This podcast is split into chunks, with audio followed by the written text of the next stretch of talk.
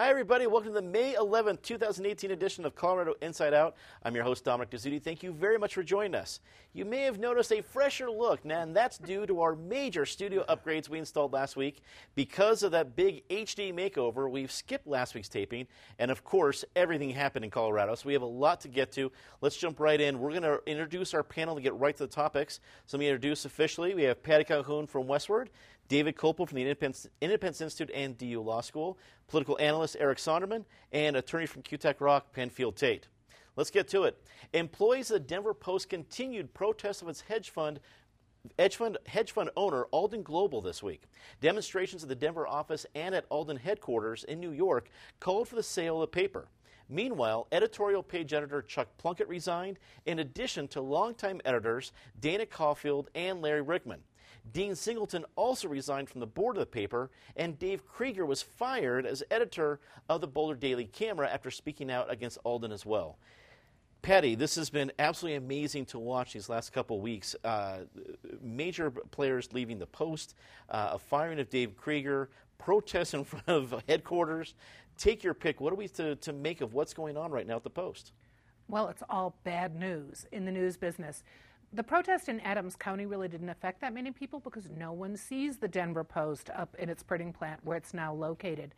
But it's been a wild ride for a month now since Chuck Plunkett led the editorial page, the perspective section, talking about why news matters. He wasn't fired for that, but he wound up uh, getting disappeared because he wanted to write another editorial, and this time they had put him under rules, he had to run it by someone because he didn't have a publisher who would look at it before.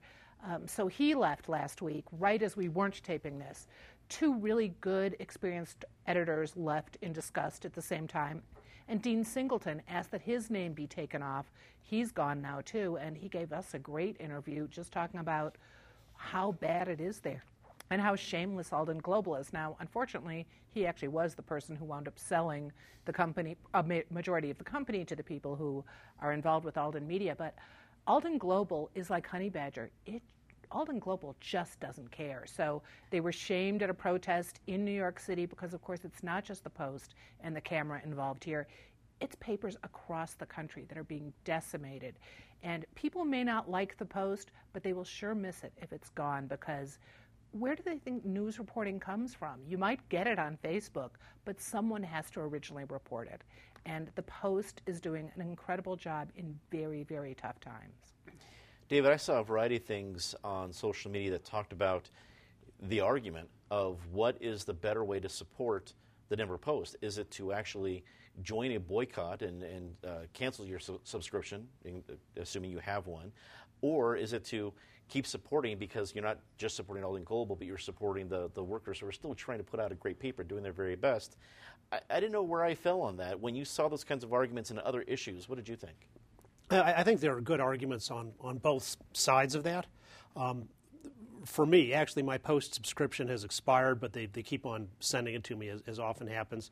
And as I've, I've gone to renew, I just can't get over this, the sort of final insult to injury they add, which is their contract term says, and for the privilege of you getting the Black Friday, day after Thanksgiving newspaper full of ads, we're going to charge you extra for that, and we will shorten the subscription. So when we say we're selling you a year long subscription, we actually intend to cut that uh, because we're giving you the privilege of buying this Black Friday uh, full of ads thing and other special issues they do. And you can call and opt out of it, but for me, that's just the last straw. I can't count the lines, so I'm working on ways to try to get real news and, and pay for it without, in a future where the Denver Post is becoming less and less. Uh, I'm a paid subscriber now to Colorado Politics, a great weekly paper that, of course, has online updates all the time. And I'm uh, reading the Denver Business Journal now, and, and we're, we're, flirting, and I'm to. They're eventually going to get me uh, to put down real money and pay for that. And you know the, the business coverage in the Post is, is now close to useless. So the Denver Business Journal does has with Ed Sealover among other great writers, lots of good stuff. So we got there's a good source for politics and, and, government, a good source for business news, and in terms of the sports reporting, which the Post still does a respectable amount of, um, you can get that from lots of other places, including uh, C- my, the CBS Sports app uh, that I do, which gives me more Rockies and uh, Avalanche material than I could possibly read. Probably a good time for us to ask the CBS Sports app of an underwriter of uh, Yeah. support of Colorado Inside Out. Uh, Eric, between the ideas of uh, how to protest as a citizen, I'm also wondering if there's more conversations and perhaps an office that includes Phil Anschutz. Because if right now there's editors dropping like flies, re- resigning, I got to believe if you wanted to, maybe not so much buy the post, because if Alden Global's not going to sell, you can't buy it. But if you're going to bolster another option, this seems like a right time, but I'm not a billionaire, so I don't know how to exactly handle these things. What about yourself? What do you think? Not a billionaire either, and if I know anything about Phil Anschutz, it's that he keeps his own counsel, plays the cards very close to the vest.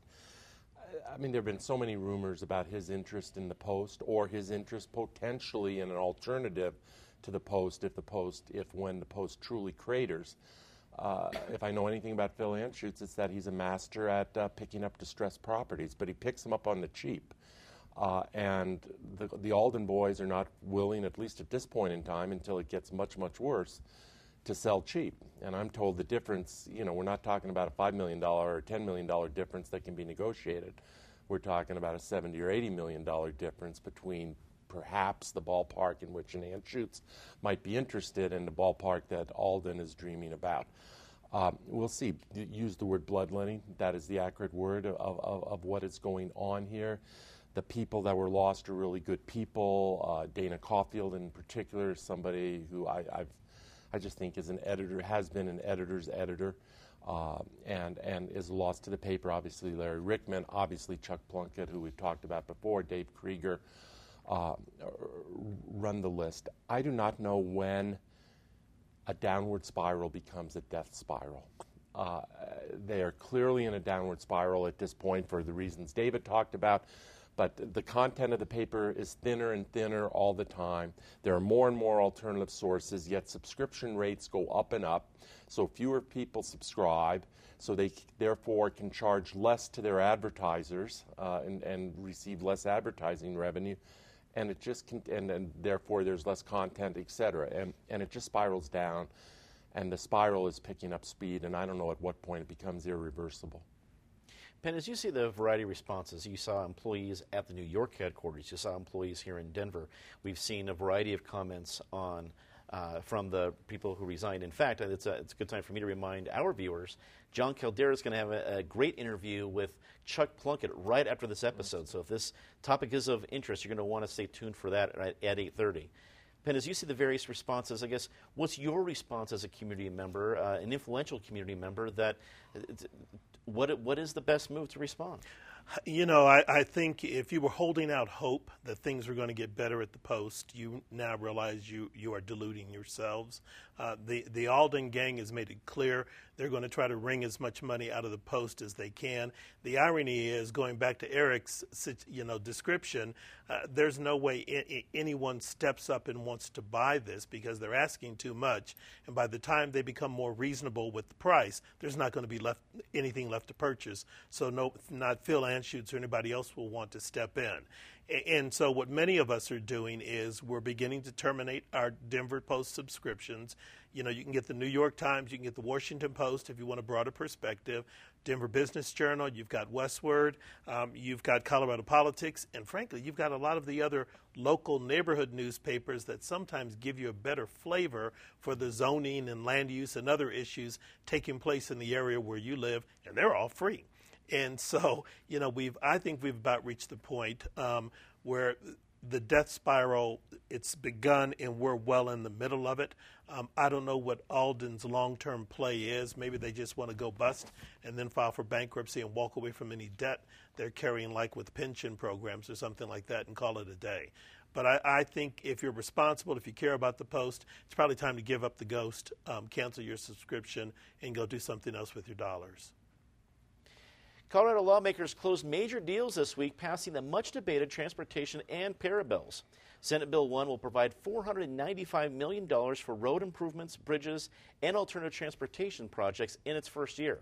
Meanwhile, a last minute compromise was reached on Senate Bill 200 regarding the state's public pension system.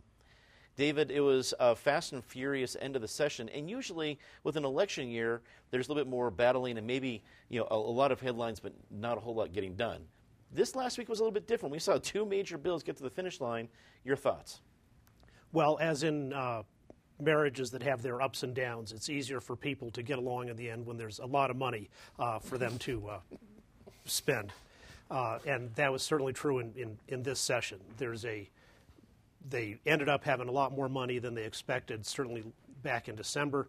Uh, the improving economy uh, and the tax reform that passed nationally has a secondary consequence because it changes um, most people will get a, the vast majority of people are getting a significant federal tax cut, but by changing what is federal taxable income and expanding that, Colorado's taxes tax system starts with what is your federal taxable income, and so that that actually is going up, and so there's a big windfall. The way they spent it uh, was, of course, not in compliance with the Constitution, which says when you have a surplus, you ask the voters uh, for how to, can we keep it, or would you like the money back as, as a tax refund? And they've, of course, they had a, a bipartisan uh, consensus not to do that. Uh, their reform of, of, PERA, the employee uh, retirement account for uh, state employees and also for teachers, was a good baby step. PERA is on its way to bankruptcy. It is not going to be able to pay the very generous uh, pensions that it has promised. They made a little bit of progress, uh, including raising employee contributions, huge increase in state contribution. That, that's going to help some, but it, it's, it's only a first step, uh, and PERA still is in serious trouble. They allowed new employees to have direct contribution plans like an IRA or a Keogh which is great. Then, then it's their money right from the start. Except thanks to the teachers' union, teachers get excluded from that. Another case where teachers' unions don't represent the interests of individual working teachers. Eric, you've been our go to on PERA issues uh, for a while now. Uh, what did you think of the grand compromise we saw this week? I think it was, uh, I'll be slightly more positive than David. First of all, I need to disclose I've been involved in this issue professionally um, for an, a number of years. I have a definite viewpoint on this issue, which is that the system is badly, badly troubled and has needed reform for some period of time. Uh, kudos to the people who carried this bill. This was a heavy lift and a really thankless lift. There's really no constituency out there that stands on chairs and tables and applauds you for fixing PERA. And whether it was Jack Tate in the Senate, uh, who obviously has been the subject of other conversations, but he did very well by this bill. KC Becker, the majority leader in the House, and she was the one really on the hot seat, given the susceptibility of Democrats to pressure from the teachers' union and other. Uh, KC Becker stood tall on this issue and has a political future. Uh, if we're giving out plaudits, we also ought to give out a few barbs. Crisanta Duran, the speaker, who's now exiting as speaker, uh, did not distinguish herself in any way on this bill uh, and on a number of other bills. Uh, wholly owned uh, property of, of, of, union interests and other establishment interests. I know um, Crisanta Duran hopes to have a political future, whether it's as mayor of Denver or potentially even a challenger to Cory Gardner or whatever. And uh, she better broaden the constituency beyond the very narrow constituency she's been representing. Uh, there is no way when you're in a $32 billion hole, which is probably closer to 50 billion, but we'll go with the $32 billion number. That's more than the entire state budget for a year. And that's PERA's own number as the hole they've been in. There's no way to fix the hole without more money you know, you'd like to have other things that don't cost money. There's no way to fix it without money. So money was going to be required. David's point about the defined contribution plan is absolutely right. If it's good enough for a court bailiff, why shouldn't it be good enough for a, a, as an option? It's not a requirement. It is only an option for a new teacher. And then the last flaw that remains and was unaddressed in this bill is they are still basing all these numbers on an anticipated rate of return of 7.25%, which is probably wildly optimistic in the post downturn times. And if they don't meet that number, then all the other metrics go out the window. Penn, you've been part of these uh, flurry of bills at the end of a session as a former state lawmaker. Uh, did this feel any different, and what did you think about these two bills we've been discussing? Um, it didn't feel any different. The only thing that surprised me was that the General Assembly did not push one of them a week or two earlier and get it off the table so that they could focus more on the other one. I think, quite frankly, they needed to spend more time with the transportation bill than they actually did. Uh, uh, just a couple things I want to talk about with regard to PERA. And, and uh, sort of as disclosure, as a former legislator, I'm a PERA member. And as an attorney, I have represented PERA's interests before. What Coloradans need to understand is the fundamental issue with PERA results, uh, or is the result of two things. Number one, governors and legislators, whether Republican or Democrat, for decades have intentionally underfunded PERA. There's this whole concept of making the actuarially required contribution to the fund on an annual basis. Historically, Colorado has never done that. We always put the money in other places. So the fact that there's a gap was known to everyone who's sitting there now and the people who preceded them. So that's no surprise. Number two, the other thing that happened is with the downturn, um, uh, the economic downturn in 08 and 09, with some of the federal legislation, we changed how we measure solvency in funds. And so PERA, like other public pension funds, are graded more rigorously than they were before.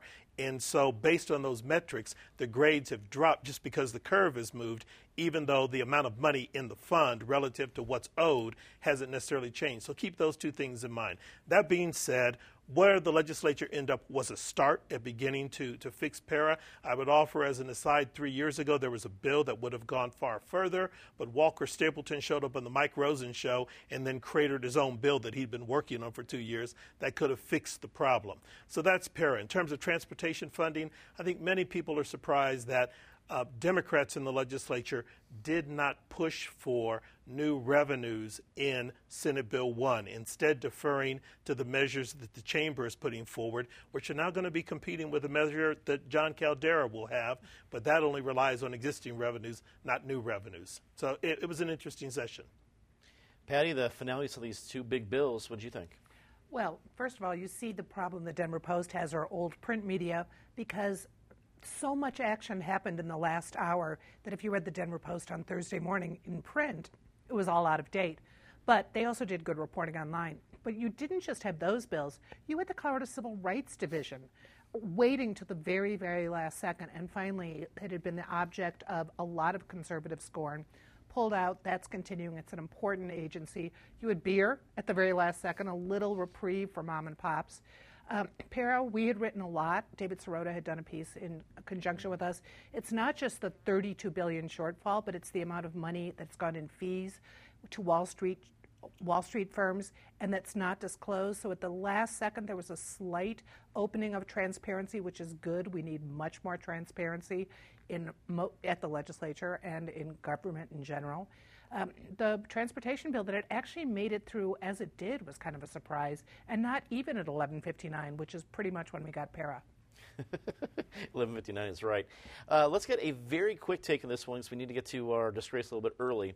The 2018 legislative session ended on Wednesday and was quite eventful to say the least. Sexual harassment claims turned the Capitol on its head, from the expulsion of Representative Steve Lebsock to the removal of Senator Randy Baumgardner from several Senate committees. KUNC reporter Bente Birkeland was responsible for exposing many of the claims. Uh, Eric, your uh, quick take on this. I'll be very quick. This session in years to come will be remembered for that issue and probably that issue only. Yes, tackled roads, PERA, other issues, but this will be the trademark of the 2018 legislative session, and the MVP award for this legislative session goes to Bente Birkeland. Penn, uh, we haven't seen anything like this. Well, I guess we had, I can take it back. There, there has been a representative expelled before, but it's been a long, long Hundred time. years. Yeah. yeah. Uh, is this some? Is this a session people are going to remember? A- absolutely, and, and, you're right. Um, kudos to Bente Birkeland, and that shows you the importance of a vibrant, free press in a democracy. You need that role. Um, no, the expulsion, the allegations, the the failure to respond to certain things, all of that is going to be what this session is known for, and it's unfortunate because when you when you were there, you could see it was impacting legislators' ability to connect with one another and with folks in the lobby and with other constituents, and and that's a disservice to all of Colorado. Patty, what do you think? Well, it's too bad they didn't finish coming up with the new protocols. We need more transparency, but a lot of it's pretty practical. Keep your hands to yourself and figure out what bathroom to use. David, wrap it up for us. Colorado, even with all this, seems better than some of our sister states like California um, and New York for the uh, shenanigans um, involved. Uh, it would turn out there were some accusations that turned out to be very well founded and had a lot of supporting evidence, and others against other legislators that were uh, pretty thinly sourced and, and turned out uh, not to be credible. And it's, it's, a tough thing for those legislators. However, they decided, they're the ones who really saw the evidence and also had the, the personal knowledge of the individuals to make their own judgments about credibility and, and what to do about it. Well, it's time for a favorite part of the show a little bit early this week. Let's get to Disgrace of the Week. And as always, Ms. Calhoun, please start us off. Just when Mayor Michael Hancock thought it was safe to turn on television again, up pops some bad behavior, not by the mayor, but by his son. Jordan Hancock, in a leaked video from the Aurora Police Department, is seen at 8 in the morning mouthing off homophobic slurs. Do you know who my father is? Funny response from the police officer in Aurora who said, not in Denver and not in Aurora, he isn't. But um, do not take if your if your parent is in public office, do not try to play those connections. You know, the only person who's been worse than that is John Bolin. David. The Boulder City Council uh, uh, pats itself on the back all the time for how open-minded, tolerant, and diversity uh, it is, uh, but they are scheduled to pass next Tuesday uh, hate legislation, uh, an anti gun bill um, aimed at uh, Boulder's law abiding gun owners, which, with any common sense they can tell, does nothing for public safety, uh, but makes Boulder a uh, hate city. Eric. We could do a whole show of disgraces this week, but I will go, uh, since Patty hit Jordan Hancock. Walker Stapleton, our state treasurer, leading Republican candidate for governor, is ducking and dodging a debate in this studio to be mm-hmm. co-hosted by Channel 12 and Channel 4. Uh, you, Dominic, as the producer, gave him, I believe, at least seven dates to work with. Uh, all the other Republican candidates agreed. One of those seven dates was one that Stapleton's campaign had specifically said, if you give us this date, we'll make it work. Then they backed out of that one. Uh, they clearly don't want to debate because they're the front runner. It's a tired, tired old tactic. And I guarantee you, if Stapleton becomes the nominee, and then is trailing in the polls come September, October, he'll be in the studio desperate to debate. Penn. Uh, yeah, I'm going to go back to one of our topics. To Alden Global, Denver's an important city. We need a viable newspaper. Leave us alone. Just pack up and get out of town, um, pick a price, and go away. Time to see something nice? Patty. Uh, Sunday is Mother's Day. I want to say a, a, happy Mother's Day to all the mothers out there, especially my mother, who is. Um, exploring this new world of being alone after the passing of my father and is doing it with great grace under pressure. Grace under pressure is a great way to describe your mom. Very good point. David. President Trump for making the decision on the Iran deal as the uh, John Kerry State Department said that deal was not legally binding and it wasn't even signed. If President Obama had wanted to do some enduring change in U.S. Iranian relations, then he should have negotiated a treaty that he could bring to the Senate and get ratification by the Senate rather than evading the Constitution and, and building something on a, how, uh, a foundation of sand. Eric. Happy Mother's Day as well to my mother, who's a regular viewer of this program. Let me say something nice about Aurora Mayor Steve Hogan. We received the devastating news this week that he is now under hospice care. Uh, he's been fighting this cancer for a handful of months. Speaking of grace under pressure, the manner uh, in which he is handling his uh, his coming demise, unfortunately, um, is grace. Penn. Uh, happy Mother's Day to my mother and all of her friends as well, and, and also to, to Mayor Hogan. I mean, uh, a man who's a wonderful man, has been a great public servant in the legislature, Aurora City Council, and as Aurora Mayor. Um, uh, this is an unfortunate situation, um, but Eric's right. He is handling this with grace, which is how he usually handles everything. Before we go tonight, we have a special treat for you. On April 30th, we visited the fourth grade class at Silver Creek Elementary up in the Adams 12 district, taught by Vincietta Yulberg. The class used our Time Machine episodes here in Colorado Inside Out as inspiration to do their own skits about Colorado history. They covered a bunch of different topics from when Colorado became a state to the impact of Japanese internment camps in Colorado. They did a fantastic job. We put all five skits on our website. It's on the Colorado Inside Out page. You can see all of them under our clip section. But we put together a quick highlight reel just to show you some of the greatness they put together. Check it out. We recently visited the fourth grade class at Silver Creek Elementary, taught by Vincietta Yulberg. The class used our Colorado Inside Out Time Machine episodes as inspiration for their own skits about important moments in Colorado history. Here's a look at just some of their work. Friends, thank you all for joining me, William Byers, and my reporter, Mr. Waters, as he collects more information on how Colorado became a state. I have invited Mr. Waters here today to inform people on this topic. Welcome into our house. I am Mrs. Gilpin, a business owner of a dry goods store. Nice meeting you. Well, hello, my name is John Evans, and he used to be the former governor of Colorado. Nice to meet you. Hi, I am William Gilpin, and I am the governor of Colorado. Nice meeting you. And Mr. Byers, thank you for inviting me here today. May I ask a few questions? Yes, you may. Clara Cressingham, how do you feel about women getting the right to vote? I feel strongly about women getting the right to vote because everyone has to follow the laws, including all men and all women. So I believe that everyone who wants to should have a voice in making some of them. Mr. Hoover, how does the U.S. government decision impact Colorado? Well, the U.S. government's decisions impacted Colorado by creating jobs that have people build bridges, town halls, and swimming pools. Hi, I'm Robert Ginger, and I'm a reporter from the Rocky Mountain News, and I heard you guys are talking about the dust storms, so I come here to ask you a couple of questions. May I join your conversation? Yes, you may. I am Tom from the WPA. I have called you all here today to discuss the dust storms and come up with ideas on how to repair the damage and ensure this never happens again. Governor Carr, who is responsible for making this decision? Why was this choice made? President Franklin D. Roosevelt was responsible for this decision. This decision was made during World War II because the people on the West Coast were scared that all Japanese Americans were Japanese spies. So they put them in internment camps until World War II was over. I think this is wrong.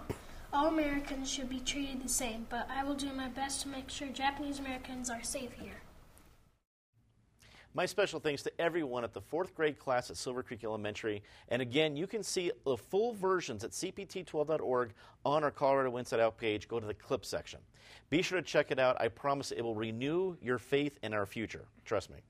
A special thanks to Vincietta Yolberg and her team of assistants and parents who made it all happen. That is all the time we have for this edition of Colorado Inside Out. Be sure to take CIO wherever you go. We're on Facebook, Twitter, YouTube, you name it, we are there. Also, check out our podcast on iTunes or Google Play. For everyone here at Colorado Public Television, now in glorious HD, I'm Dominic Dezzutti. Thanks for watching. Good night.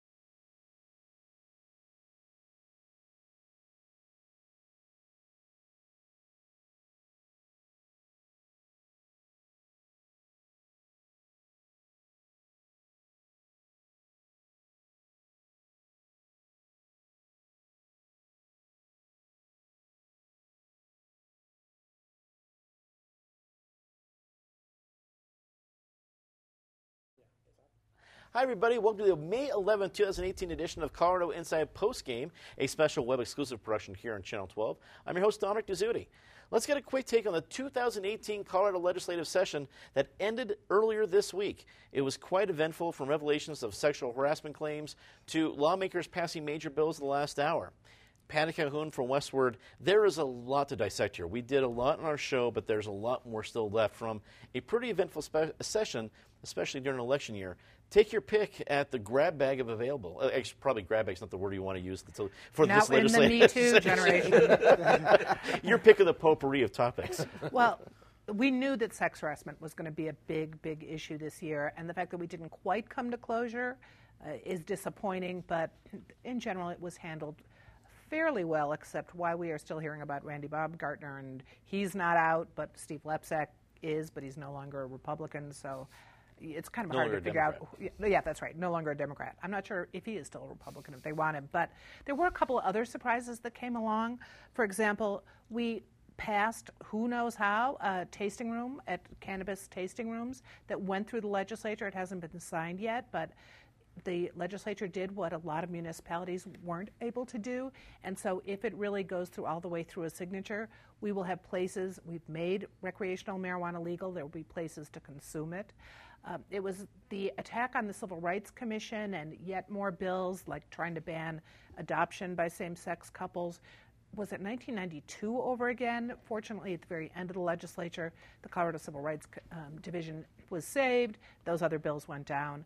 And I have to say, it was a surprise the red flag proposal, which would have taken guns from people who were in imminent danger. And this was inspired by a very horrifying event that started December 30 in December 31st, right before the session started, and then also by the shootings in Parkland. Looked like it was going to pass, but it didn't.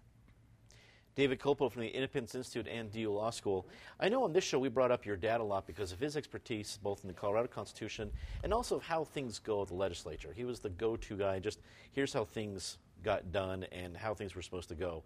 And this session being the opposite of a lot of that many times, uh, both in behavior and how accusations went down.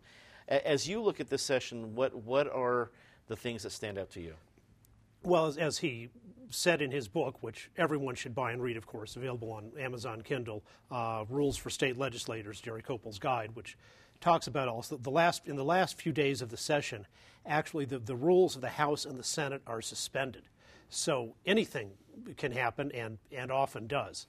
Um, and this time they, they got some, some good bills through. Uh, to, to follow up on some of the things Patty was talking about, the bill there was certainly not a bill that would prohibit same-sex adoption, which and that would obviously be, I think, unconstitutional under modern doctrine. It did say that if, if you're a say a Catholic adoption agency, your view is that the best place people to raise a child are a man and a woman who are married to each other, and that anything else than that is shortchanging the child. Of the probably 200 adoption agencies in Colorado, only a few of them, like the, the Catholics and some other religious ones, have that view.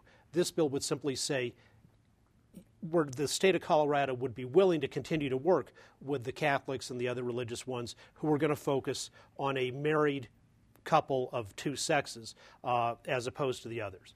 Um, the Civil Rights Commission uh, in Colorado has too often been an anti civil rights kangaroo court.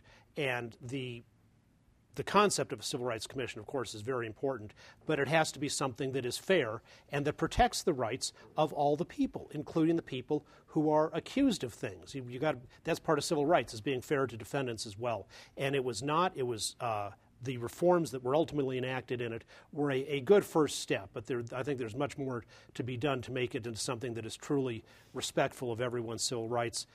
The red flag bill, I support the concept, but it was introduced late and very, very badly written um, and horrible on due process. For example, it would allow someone's guns to be taken purely ex parte.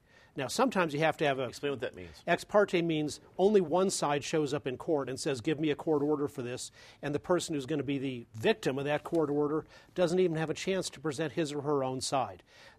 Sometimes there are emergency situations where that has to be done, but this bill allowed it under any situation all the time, and that was absolutely unfair. I hope the legislature comes back to this next year with a much better written bill that is protective of due process and public safety. Political analyst Eric Sondermann joins us. Uh, what stood out to you? Maybe whether this, I was grateful this passed, this was good, or holy smokes, this was a stinker. Was there anything like that, uh, whether it's bills or issues, that you'll remember this session for? Go slightly different, but I think I'll get to your question, Dominic. I, I, guess I have three headlines of this session, but probably in some order. The third maybe of more importance to me than some others. Uh, headline one is obviously the Me Too movement. It came to a total culmination in this sh- session. It dominated the session. It will be what the session is remembered for in years to come. The Republic will survive without Steve Lebsock. The state of Colorado will survive without Steve Lebsock. I think we might be able to muddle through without Randy Baumgartner and a few others as well. But uh, ultimately, so much of this comes down to politics. It comes down to political constituencies, but it comes down to politics. And if the Republicans had had a 1916 or 2015 majority in the Senate, Randy Baumgartner might not still be a senator, but at 1817, uh, he he dodged that particular bill, or though he paid other prices. Second headline for me is it, it was a session of prosperity uh, in the sense of usually, uh, you know, dating back to Bill Ritter, Governor Bill Ritter, and others. These have been sessions of shortages, how to cut, how to put together a budget with uh, baling wire and scotch tape and all the rest. This was a time where there was a bunch of money uh, to pass out, to hand around, to deal with the negative factor, or at least start to deal with the negative factor on schools, to put into PERA, put into roads, and, um, and fatten up some other budgets as well. And the third uh, issue that I, have been directly involved in for a number of years is the PERA fight finally came to fruition. PERA needed a bill. There are other elements, including some I represented on the reform side, who wanted a bill, but PERA needed a bill because of how far underwater they were. And what they got, as we discussed on the show, Dominic, was uh, it was a start. And I'd say it was a credible start and it was a start on which some legislators exhibited some courage, others did not. Uh, but uh, it is only a start, and there are big, big challenges that remain for this system. I go back to a quote from my mentor, uh, former Governor Dick Lamm. This was a couple years ago on a Channel 9 program. Kyle Clark asked uh, former Governor Lamm uh, to identify the one issue that Colorado was ignoring at its peril. And without missing a beat, Dick Lamm just said, PERA. Hmm. It is because of the magnitude of that debt. Sure. Rounding out of the panel, Penfield Tate, attorney at Kutak Rock, also a longtime state lawmaker. And speaking of that, you have been around, you, have seen the sessions, you've been there for the flurry of activity in the last week. Seeing how this whole session played out, we saw a lot of headlines, but as a former lawmaker, what, what stood out to you as memorable? Uh, you know, the, sort of Eric's list, but uh, in a different order. Number one, you cannot underestimate the difference in the environment when you have money versus when you don't. I, I had the distinction of serving on the JBC when we were in some lean times, all self imposed, because in 99 we started doing a bunch of permanent tax cuts. And we basically bankrupted the state because we gave away revenue. We didn't have it available to fund things that we all on a bipartisan basis agreed we needed to do. And, and, so it's a different dynamic when you're trying to do things and you're broke and everybody's bills are dying because the refrain is if we had money, we could have a different conversation, but we don't have money. Now it's just the reverse. And actually, some of the, the elbows get a little sharper because there are actually the resources there. So you can't kill a bill just by saying, well, gee, we don't have enough money, or let all the bills stack up in appropriation committees and kill them all at one time you actually have to make some judgments, some decisions, and approve some things and move forward. And so that actually makes for a more difficult working environment. Secondly, with the hashtag MeToo movement on top of that, that just exacerbated the tension that comes with having a real stake over which to argue about things.